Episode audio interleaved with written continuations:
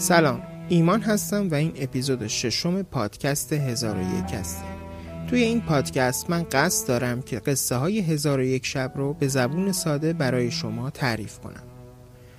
توی اپیزود قبل داستان به اینجا رسید که حکیم رویان خودش رو به قصر ملک یونان رسوند و ملک یونان هم به استقبال اون اومد و از اون پذیرایی کاملی کرد و حالا ادامه داستان.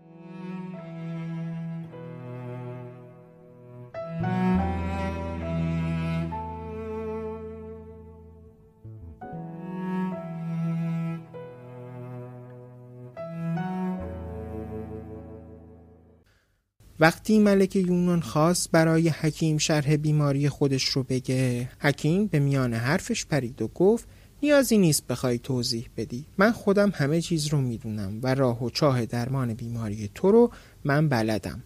الان هم به شما این مژده رو میدم که شما خیلی زود از این بیماری رها میشید و به زودی تمام لک و های صورت شما از بین میرن. ملک یونان پرسید چطور ممکنه؟ یعنی می‌خوای شربتی چیزی به من بدی یا روغنی بدی به صورتم بمالم؟ حکیم گفت هیچ کدوم. از اون جایی که می‌دونم که شما به بازی چوگان علاقه دارید از شما می‌خوام که برای خودتون یک بازی چوگان رو ترتیب بدید. ولی تا زمانی که من به قصر نیومدم شما به بازی نرید. ملک پرسید آخه بازی چوگان چه ارتباطی به بیماری پوستی من داره؟ چطور می‌خوای با بازی چوگان این لک و پیس های صورت منو محو کنی؟ حکیم گفت فردا قبل از رفتن شما به زمین چوگان این موضوع رو خدمت شما عرض خواهم کرد. ملک جواب داد اگر این ادعایی که می‌کنی درست باشه من تو رو از مال دنیا بینیاز می‌کنم. حکیم در حالی که داشت خارج می‌شد برگشت و گفت ای امیر من به مال دنیا وابستگی ندارم. من دارم برای آخرتم سرمایه جمع می‌کنم. حکیم خیلی سریع به شهر خودش که فاصله زیادی با قصر نداشت رفت و بین راه چوگانی خرید و فردا صبح به قصر اومد. ملک رو دید که منتظر اون ایستاده. چوگان رو به دست ملک داد و گفت با همین چوب چوگان بازی کنید و سعی کنید تا جایی که می‌تونید بیشتر عرق کنید. جوری که تمام بدنتون خیس عرق بشه. ولی به هیچ وجه در طول بازی چوب چوگان را از دستتون جدا نکنید. بعد هم که بازی تموم شد زود به قصد برگردید و به حمام برید و توی آب داغ حمام کنید و چندین بار سر و بدن خودتون رو بشورید و در نهایت به دلاک بگید مشتمال اساسی به شما بده. وقتی دلاک مشتمال داد یک روز کامل رو توی تختتون بخوابید. ولی مواظب باشید که باد به سر و صورت شما نخوره. من فردا غروب میام پیشتون و مطمئن هستم که حالتون کاملا خوب شده و هیچ لکهی بر بدن شما نخواهد بود. ملک یونان طبق دستور حکیم عمل کرد و تا غروب آفتاب با چوب دستی بازی کرد و بعد به حمام رفت و دلاک مشتمال اساسی به اون داد و یک شبانه روز توی بستر خوابید. تا غروب فردا که حکیم اومد و به صورت ملک نگاهی انداخت و گفت خدا رو شکر که تجویز من مؤثر بوده و از شما هم سپاس گذارم که به دستورهای من مو به مو عمل کردید. ملک فریاد زد که برای من آینه بیارید. برای ملک آینه آوردن. اونم با تعجب توی آینه نگاه کرد و تمام نقاط صورتش رو با دقت نگاه کرد. بعد پرید و سر و صورت حکیم رو غرق در بوسه کرد و پرسید به من بگو چه حکمتی توی این دسته چوگان بود؟ حکیم گفت من دسته چوگان رو با دارویی آغشته کرده بودم. وقتی شما چوگان بازی می کردید بدن شما گرم شد و عرق کرد و این دارو از طریق منافذ پوست شما وارد بدنتون شد. زمانی که شما ورزش کردید دمای بالای بدنتون باعث شد که این دارو بهتر اثر کنه و عوامل مریضی شما از بین بره. استهمام هم باعث شد که این سموم که همراه عرق از بدن شما خارج شده بودند دفع بشن. و مشتمال هم مابقی سمومی که توی تن شما بود رو از تن شریفتون خارج کرد. بعد حکیم به امیر گفت این بود روشی که من برای درمان شما به کار بردم. ولی این که من چجوری این دارو رو تهیه کردم یک رازی داره که باید برای یاد گرفتن اون علم طب رو یاد گرفت و سالها برای شناخت گیاهان وقت گذاشت. و در آخر اینکه امیر در نظر داشته باشید که ورزش کردن و مشتمال دادن باعث میشه که این سموم هیچ وقت در بدن شما تشکیل نشه و شما دیگه به بیماری پیسی مبتلا نخواهید شد ملک یونان هم خوشحال از اینکه شفا پیدا کرده بود دستور داد همون شب توی قصر مجلس رقص و شادی برگزار بشه و تا صبح شعبد بازها و نوازنده ها مشغول سرگرم کردن اهالی قصر بودند.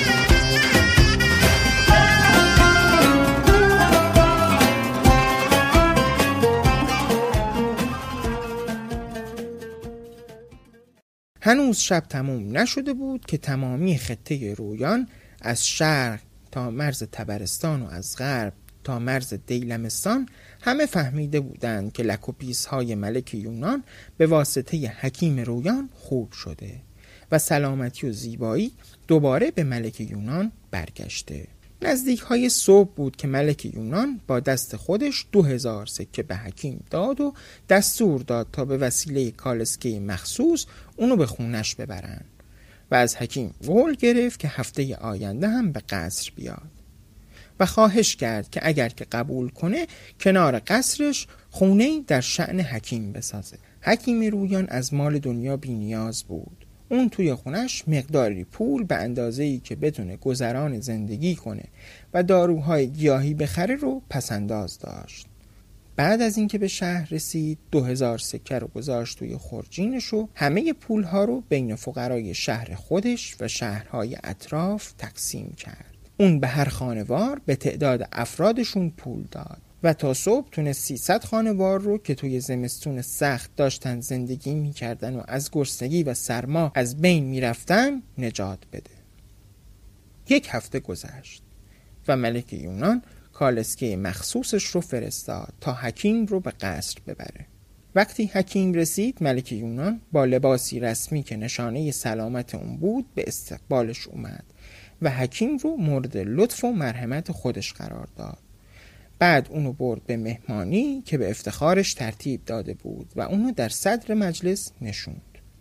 توی این مجلس حاضرین از حکیم سوالهای زیادی میپرسیدند. اون هم همه سوالها رو با حوصله و شمرده شمرده جواب می‌داد جوری که در خور فهم حاضرین باشه. اما انقدر که ملک یونان بلند طبع بود یک وزیر داشت که بخیل و بدخواه بود. با اینکه حکیم ولی نعمتش رو شفا داده بود و در نتیجه اون آرامش به دربار برگشته بود ولی وزیر پست فطرت چشم دیدن حکیم رو نداشت. جوری که وقتی دید که ملک به اون دو هزار سکه داد از شدت حسادت به نفس نفس افتاد و داشت خفه می‌شد. و وقتی هم توی مجلس دومی که حکیم اومد اونو دید که لباسهای پشمی ساده و رنگ رو رفته قبلی رو تنش کرده خیلی تعجب کرد. با خودش گفت چرا این مرد با وجود پول زیادی که امیر به اون داده همون لباسهای قبلی رو پوشیده؟ این لباسهای حکیم توی مجلس امیر که همه لباسهای فاخر تنشون بود خیلی به چشم می اومد و توجه همه رو جلب کرده بود. ولی رفتار آروم و موقرانه حکیم مانع از این می‌شد که کسی به این موضوع توجه کنه. خلاصه. مجلس تموم شد و امیر هزار سکه طلای دیگه به حکیم داد و با کالسکه مخصوص اون راهی شهر و دیارش کرد و از اون خواست هفته آینده هم به قصرش بیاد تا بتونن در مورد یک موضوع با هم حرف بزنن.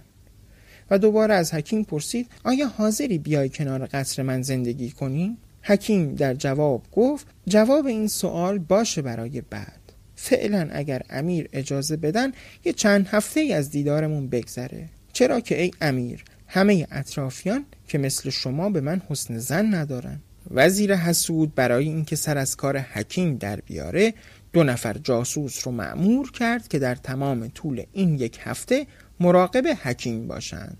حکیم هم هزار سکه رو مثل دو هزار سکه که قبلا گرفته بود بین فقرا تقسیم کرد. وزیر وقتی خبردار شد حسادتش چندین برابر شد و یک روز قبل از جلسه هفتگی به حضور پادشاه رفت. بعد از کلی تملق و چاپلوسی گفت ای امیر مجبورم برای شما یک سری حقایق رو بگم. باید به شما بگم که این حکیم فرومایه تمام سکه هایی رو که بهش می‌دید می‌بره بین عرازل اوباش پخش می‌کنه تا اونا رو بر علیه شما به شورش وادار کنه. زمانی که شما اونو به مجلس دعوت می‌کنید هم برای اینکه به شما دهنکجی کنه لباس پاره و مندرس میپوشه. امیر من نمی‌خوام که جسارت کنم. رفتاری که شما با این حکیم در پیش گرفتید مستاق بارز مار در آستین پروراندنه. من میترسم که در نهایت این حکیم خدایی نکرده قصد جان شما رو کنه. امیر یونان وزیر خودش رو خوب میشناخت. و از حسادت اون اطلاع داشت. ولی اون رو هیچ وقت عوض نمی کرد چرا که اون به امور اداری و مسائل دیوانی تسلط کامل داشت. امیر بعد از شنیدن حرفهای وزیر یادش اومد که حکیم در جواب اون درخواست امیر که ازش خواسته بود در جوارش زندگی کنه گفته بود بماند برای بعد. چون همه اطرافیان شما مثل خود شما حسن زن ندارند. همین باعث شد که متوجه بشه منظور حکیم از اطرافیان وزیر بوده. بنابراین با عصبانیت به وزیر گفت آخه چرا داری در حق این پیرمرد بدخواهانه اظهار نظر می‌کنی؟ اگر اون دشمن من بود که در صدد معالجه من بر نمی وزیر گفت ای ملک اون بیماری توانایی این رو نداشت که شما رو از بین ببره. در ضمن این کارش باعث شد که به درگاه شما نزدیکتر بشه و نقشه شوم خودش رو راحتتر پیاده کنه. بعد ادامه داد من می‌دونم که اون یک جادوگره و الا چطور می‌تونست بیماری شما رو درمان کنه؟ با اینکه این همه از اطراف حکمای حاضق آوردیم ولی هیچ کدوم نتیجه ندادن. اصلا شاید داره با دشمنهای شما که قصد تصرف این سرزمین رو دارن همدستی می‌کنه. و این پولها رو برای اونها میفرسته. من به شما پیشنهاد می‌کنم وقتی این مرد خیانتگار دوباره به درگاه شما اومد دستور بدید اونو دستگیر کنن و شکنجه کنن. تا اعتراف کنه که چرا سه هزار سکه ای رو که به اون دادید بین عرازل و اوباش تقسیم کرده. ای امیر من وزیر شما هستم و خیلی از گرفتاری هایی رو که از دید شما به واسطه دل رعوف شما پنهان میمونه رو می‌بینم. در این هنگام ناگهان امیر دوباره عصبانی تر شد و داد زد کافیه دیگه. منو وسوسه نکن. میترسم با گوش کردن به حرفهای توی کین توز گرفتار پشیمونی بشم که ملک سندباد گرفتار شد. وزیر که از عصبانیت امیر یونان حسابی ترسیده بود لحن چاپلوسانهی به خودش گرفت و گفت امیر خواهش می‌کنم خودتون رو عصبانی نکنید. برای بیماریتون خوب نیست. اصلا ولش کنید اگر حوصله دارید قصه ملک سندباد رو برای من حقیر تعریف کنید وقتی قصه به اینجا رسید نسیم خنکی داشت میوزید و شهرزاد هم از جای خودش بلند شد و ریهاش رو پر از هوای تازه کرد و از اتاق اومد بیرون The podcast you just heard was made using Anchor. Ever thought about making your own podcast? Anchor makes it really easy for anyone to get started. It's a one stop shop for recording, hosting, and distributing podcasts. Best of all, it's 100% free. Sign up now at anchor.fm slash new. That's anchor.fm slash new to get started.